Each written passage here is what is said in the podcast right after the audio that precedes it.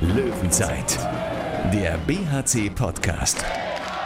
Präsentiert von Solinger Tageblatt und Radio RSG. Ein Handballspiel dauert 60 Minuten und am Ende steht der BRC leider wieder mit leeren Händen da. Hallo zur Löwenzeit, ich bin Thorsten Kabitz von Radio RSG und es war ein frustrierender Abend oder zumindest ein frustrierendes Ende für den BRC. Mit 26 zu 28 verlieren die Löwen bei der HC Erlangen und es hat schon was von Déjà-vu. Wieder haben die Bergischen ein Spiel, das sie lange kontrolliert und bestimmt haben, aus der Hand gegeben. Aber wie heißt es so schön, geteiltes Leid ist halbes Leid. Deshalb sage ich erstmal Hallo an Thomas Rader Rademacher, unseren Handballexperten aus der Sportredaktion des Solinger Tageblatts. Grüß dich. Hallo Thorsten. Die Warum-Frage diskutieren wir natürlich gleich in der Analyse. Wir haben Fabian Gutbrot im Interview und müssen da natürlich auch darüber reden, wie dünn es jetzt wird für die Löwen im Kampf gegen den Abstieg.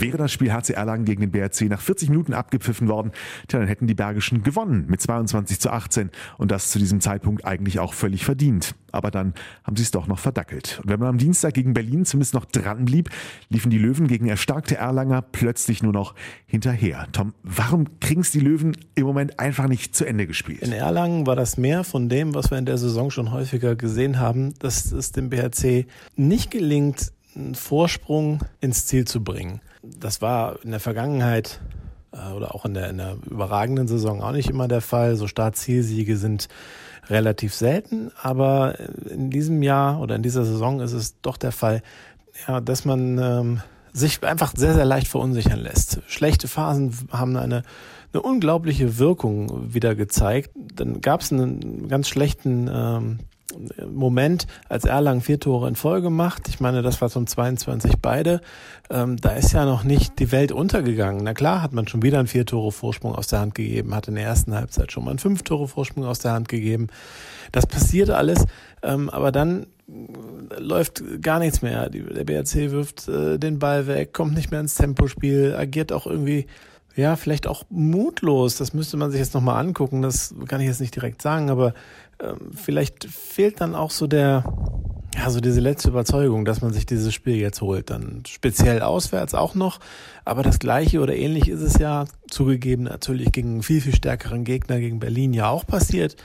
Ähm, man hat es nicht ins Ziel gebracht und das, das kann natürlich sein, dass das irgendwie in den Köpfen drin ist und ähm, da herrscht eine gewisse Ratlosigkeit, ja, auch beim Trainer.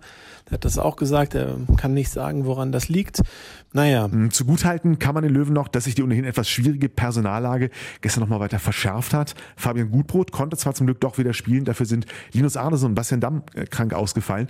Und dann hat während des Spiels auch noch Christopher Rudek einen abgekriegt. Ganz bitter hat's dann ja den äh, Christopher Rudek erwischt, der bei einer Abwehraktion da ja so sich das Knie verdreht hat, äh, direkt behandelt werden musste. Er konnte dann zwar vom Feld humpeln, aber auch nach dem Spiel war das Knie bandagiert und äh, also flüssig äh, gehen konnte der konnte er nicht mehr. Ja, das Schlimmste wäre natürlich ein Kreuzbandriss, da gehen wir mal nicht von aus, aber kann ja auch ein anderes Band betroffen sein. Da muss man mal die Diagnose abwarten. Aber das ist natürlich äh, ärgerlich, gerade weil äh, Christopher Rudek ja dann auch gegen Berlin mal wieder eine sehr stabile Leistung gebracht hat im Tor. Ähm, ja, gestern war er, hat er gut angefangen, hat dann nachgelassen, dann kam äh, Thomas Schmirk war und äh, kam dann halt gerade wieder rein und dann, dann kam eben die Verletzung. Warten wir es ab, was da noch kommt. Und äh, ansonsten hat Linus Arneson nicht mitgespielt. Er hatte einen Infekt kurz vorm Spiel, also war erkrankt. Das äh, ist natürlich ein, großer Verlust, denn der BRC dann über weite Strecken sehr gut kompensieren äh, konnte.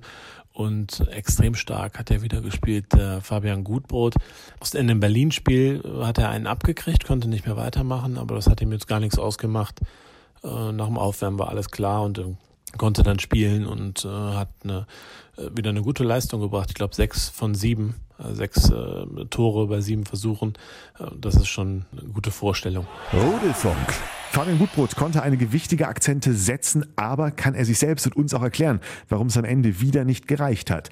BRC-Pressesprecher Thorsten Hesse hat nach der Partie in Nürnberg mit ihm gesprochen. Fabian Gutbrot noch äh, folgend aus dem Berlin-Spiel angeschlagen, heute hier in Erlangen Spielgang. Es war noch nicht klar vorher, ob du überhaupt spielen kannst und dann so ein körperlicher Rauf heute hier, wo es äh, ums Überleben äh, ja ging und ihr den Kampf angenommen habt, auch äh, den Erlangen äh, euch da geliefert habt. Äh, wie hast du es überstanden? Ja, sehr gut. Also die, die Verletzung hat, hat überhaupt keine, keine Rolle gespielt. Ähm, die medizinische Abteilung hat da, hat da wirklich alles in die Wege geleitet ich glaube, dass das war natürlich war es ein kampfbetontes Spiel, aber ich glaube, ähm, so hart wie die, wie die Zeitstrafen das äh, aussagen, äh, was was dann auch nicht. Da waren vielleicht ein paar Zeitstrafen auf beiden Seiten zu viel dabei.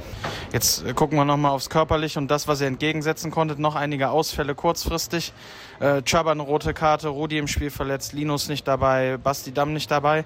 Äh, dafür muss man sagen, habt ihr ja 60 Minuten nicht klein beigegeben. Nein, äh, nat natürlich nicht, aber ähm, ich glaube auch so haben wir, haben wir eine schlagkräftige Truppe gehabt. Ähm, und ähm, haben auch heute hier wieder ähm, zwei Punkte liegen lassen.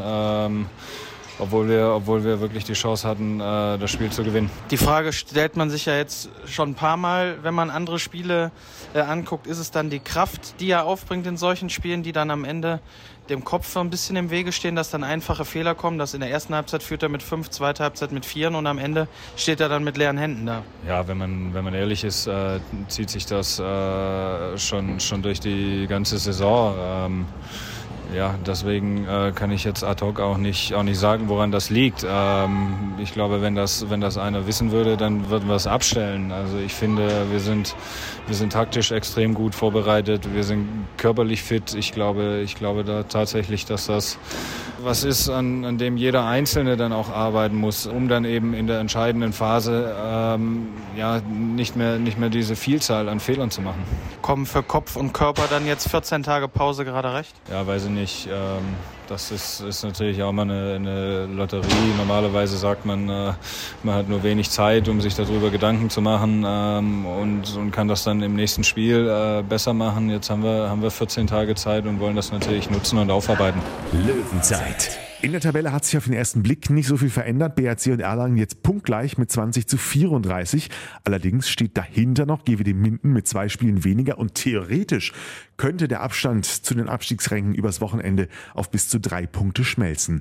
Thomas Rademacher, müssen wir ganz offen über das Thema Abstiegskampf ab sofort reden? Ich habe immer noch ein gutes Gefühl, dass der BRC das zu Hause schon richten wird. Man hat jetzt auch die stimmungstechnisch nicht ganz so überragenden Spiele im ISS-Dom hinter sich gebracht, hat noch einen Punkt gegen Berlin geholt. Jetzt, jetzt kommen ganz äh, wichtige Spiele natürlich dann auch äh, in der Klingenhalle und in der Unihalle. Da kommt Leipzig noch, da kommt Baling noch, da kommt äh, Stuttgart noch. Am letzten Spieltag kommen die Eulen Ludwigshafen. Da gehen wir nicht von aus, dass das noch entscheidend sein wird. Kann aber natürlich sein. Nur der BRC hat es ja schon in eigener Hand äh, das zu entscheiden und äh, dann auch mit einer entsprechenden äh, Atmosphäre das dann hinzukriegen. Das ist natürlich ärgerlich, ähm, dass man das jetzt nicht geschafft hat, so gar nicht äh, ja wieder in diese Sphären vorzudringen wie letzte Saison, wo es halt extrem gut lief. Jetzt geht's halt so ein bisschen in die andere Richtung. Ähm, man hätte sich vielleicht eher so eine Saison wirklich gewünscht, ja, wo es dann halt mit so einem ausgeglichenen Punkteverhältnis dann äh, durchgeht, da hätte man natürlich immer noch Menschen, die damit nicht zufrieden sind, aber äh, ich glaube, das wäre schon äh, ganz gut. Jetzt ist es natürlich mehr Unzufriedenheit, äh, auch äh, ja, auch zu Recht, weil man schon doch sehr, sehr viele Punkte hat, hat liegen lassen, die man hätte holen können. Und das war auch wieder in Erlangen der Fall. Ich würde jetzt das Spiel gar nicht so hochhängen. Das ist eines, ein, eine von vielen Chancen gewesen, die man auswärts hatte und eben nicht genutzt hat. Hoffen wir, dass der BRC die kleine Pause jetzt gut nutzen kann. Übernächsten Mittwoch, 19. März, geht's weiter in der Udi-Halle gegen Leipzig. Vorher hören wir uns wieder mit der nächsten Löwenzeit, dann auch wieder mit einem Studiogast. Bis dahin, danke fürs Reinschalten. Schönes Wochenende. Wir hören uns. Löwenzeit. Der BHC Podcast. Präsentiert von Solinger Tageblatt und Radio RSG.